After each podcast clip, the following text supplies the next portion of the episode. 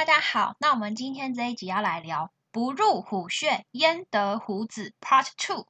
法拍屋惊悚奇谈。那现在的时间呢是二零二三年十月十二号晚上八点二十九分。那今天就是看到有人在社群问我说：“哎，有没有遇过那个法拍屋被恶搞的故事啊？很想听你分享。”哎，那我就想说，既然你们这么想听，那今晚就来点刺激的案例吧。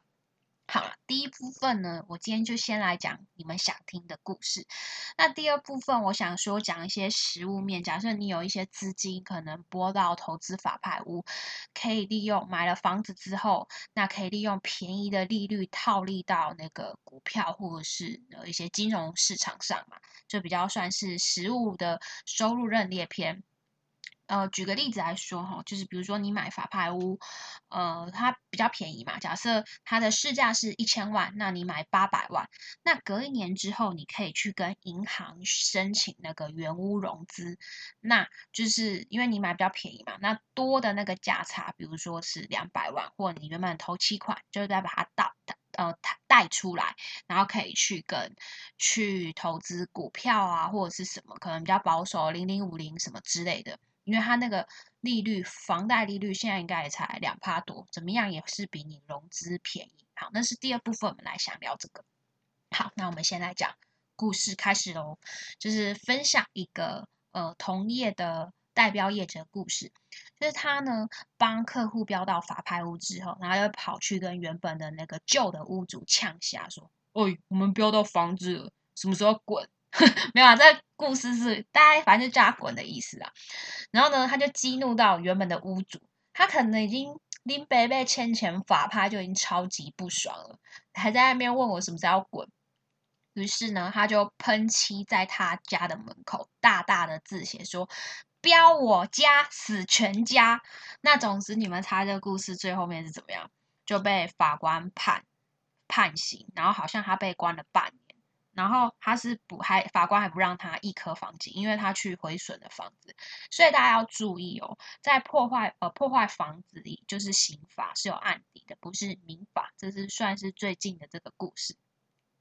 所以这最近这个案例就告诉我们，那个前屋主他破坏房子，乱喷漆，所以他最后就被抓去关了。我想这是最近算是一个最经典被恶搞的案例吧。那在我大概稍微复习一下，可能会有一些新的听众嘛，因为之前讲法拍屋好像流程是一两年前的技术，我有点忘记。反正由于法拍屋它都是经由查封的程序，那我稍微复习一下下法拍的流程。基本上呢，大多数的法拍屋都是欠钱，然后比如说你欠我钱，那我就很不爽去告你，就跟那个包青天大人说。法法官啊，某某某欠我钱，呃，我要那个名媛赶快还我钱吧。那法官大人就嗯去调查审理，嗯，的确有此事，的确有此事，然后就开始去做这个查封这间房子的程序，然后来拍卖拍卖他房子还钱，因为欠债还钱天经地义嘛，对不对？那通常呢，法院会跟一些呃政府机关的人，政府。公务员会进去到室内，会去丈量啊，会去看有没有漏水啊，有没有凶宅啊，有没有辐射物啊等等。那毕竟这些呃公务人员，他们都是蛮专业的，经过专业考试才考进去的公务人员嘛。公务人员毕竟没那么好考嘛，他们不是卖房子的业务，所以他们基本上会用他们专业的术语，尽量把缺点的部分写在所谓的笔录里。这样日后他们也比较没有争议，因为大家可以想想看，就是，呃，会考进去公务人员的人，他们通常就是想要有一份稳定现金流的收入，然后好好的做到退休，然后领那个退休金嘛。所以他们的任务就是尽可能在他们的职涯内不要出大错，然后可以安稳的干到退休。那房子如果不要卖高一点的价钱，他们那些公务员的薪水也不会比较高。所以他们不太会像我们一般所谓看到的房仲业务啊、代销小姐啊，会跟你说：“哇，这里有面公园，然后未来进捷运，嗯，怎么样怎么样，进学区又好棒棒之类的。”那基本上这是跟业务员一般卖房子的业务员最大的不一样地方。基本上法院他们会把他们查封时，呃，看到进去屋内的情况写在笔录里。那因为大家想听刺激的嘛，那刺激的呢，基本上失入的案例真的是非常的少见，因为一般人不太会花力气在这种无谓的挣扎，因为你都已经快穷死，你会赶快去找工作或者怎么样安顿。反正他们时间会比较花在有意义的事情上了。那可以分享一个比较经典的案例，就是嗯，最大概是去年吧，不要到这间不点交的房子，就是前屋主是一个阿姨。那他的背景故事就是他大概被他的。好朋友，但我觉得他的好朋友一定是诈骗集团。反正呢，总之不晓得他是怎么跟这个阿姨说的，就拿了这个房子去抵押，然后不知道搞什么鬼的，就那个房子是登记在这个阿姨的朋友的名字讲，然后说他们之间怎么样借名登记啊。总之呢，这个房子一样嘛。就是抵押欠了借了一大堆钱，最终就是被法拍了。那这阿姨就很不甘心啊，说她怎么样怎么样被骗啦。如果真的没有搞定的话，她老公会骂死她，老公会打死我啊，怎样怎样之类的。然后呢，我们去调查一下老公，然后看起来就哎，非善类，很像真的是被就是刚关出来那种长得，就是呃有点对我来说有点凶神恶煞啊。反正就是一直他们两个一黑一白脸。就是老公又看起来很凶，这样不讲话，可能不讲话我就觉得看起来害怕。然后那个阿姨就一直哀嚎啊、恐吓啊，说她什么被人家骗啊，然后你们欺负老人家、欺负穷人啊，巴拉巴拉巴拉。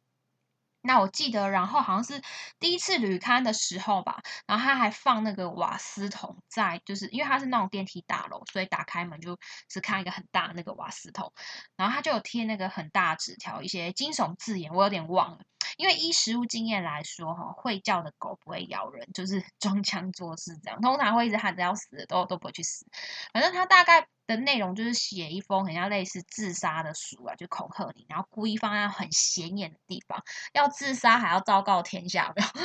啊？反正那天就是旅刊的时候，好像是书记官啊。然后他们进来嘛，我记得那书记官看起来很像刚考进来那个公务员的一个小，他们几个小女生，你就看到这个，第一次遇到这样皮皮撞，然后那阿姨就在那边一直哀嚎，然后就说哦，好啊好啊，那反正就是法院就就是就说哦，那下次要点交。然后我记得不知道几个月后吼安排那个强制点交的时候，法院真的是有怕到哦，派了大概十几位警察吧，我记得男女警各半。然后呢？但是就是依照那个点交的流程嘛，那个老阿姨还是继续在那边嚷嚷啊，讲一大堆那边，讲人说啊，说他有钱要买回来啦，他被骗了，怎么样怎么样，然后总之就各种拖累的女。理由啊，像说我还要去找他的猫咪呀，然后反正就是时间到了，谈判过程他就被警察就一起抬了出去，然后呢继续在中庭中诅咒警察，然后讲了一大堆很惊悚的话，然后顺便在那边说教嘛，老人家不是最爱这样啊，就是就这样。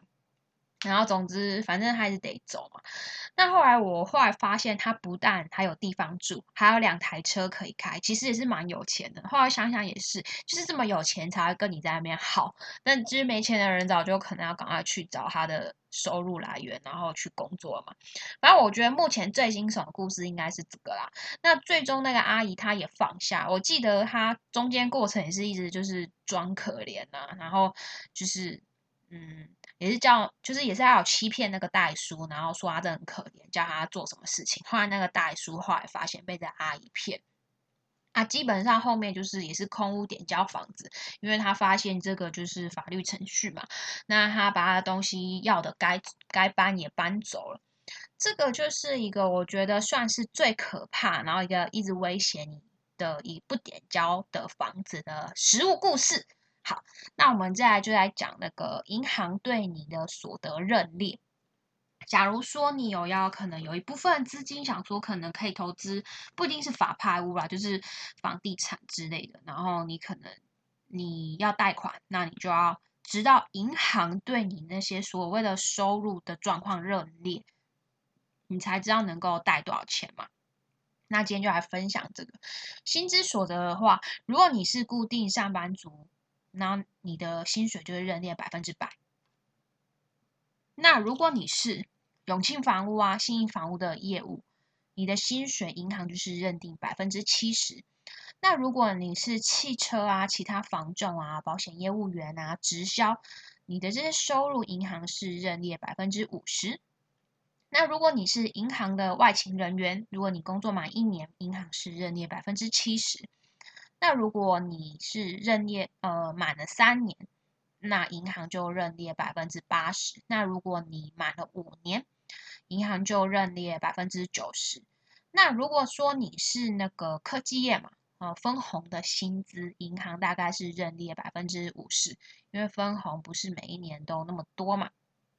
再就是说，呃，假如你是执行业务所的，比如说你是开业的律师啊、会计师啊、呃、建筑师啊，那这样银行认列你的收入是七十趴。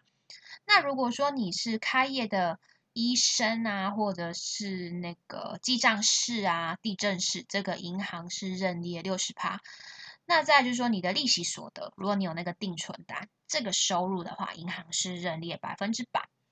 那再来就是说，哈，盈利所得，比如说公司的盈余分配啊，然后就认列七十趴，或者是现金股利啊，这个认列五十趴。那再来就是说，如果你是军工教退职所得，终身俸就认列一百趴。那如果你是公司的负责人，那你就要准备你所得税的那个报资料，他们会去核定，然后准备大概一年份的四零一报表、四零三的报表，他们会去有一个公式去算。再就是说，你买了这间房子，哦，你就想要创造现金流，你就去收租金。那租金的部分，你如果都是收存折，就是说每个月那个租客存到存折是会认列百分之百。那如果你是领现金的嘛，每个月去按那个房客的那个门铃，银行只认列七十趴。所以其实如果你买了房子，然后你出租，然后入存则是银行是百分之百认列，我觉得这个也是个不错的项目。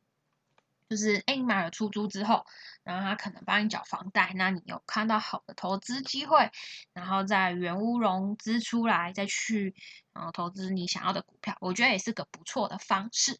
好，那最后来念一下 Apple Podcast 的留言，这个。板桥明金城说：“感谢东哥的经验分享，APP 评论，感谢你的留言加五星。”好，最后如果你喜欢这集的内容，记得要到 Apple Podcast 跟 Spotify 上给我五星加留言，那让就是鼓励我们继续创作的动力。那如果你有想要加入我的拉群组，跟我们一起互动的话，那你要记得呃私讯，不管是 IG 还是 Facebook，那就五星留言截图给我哦。那我们下次见，拜拜。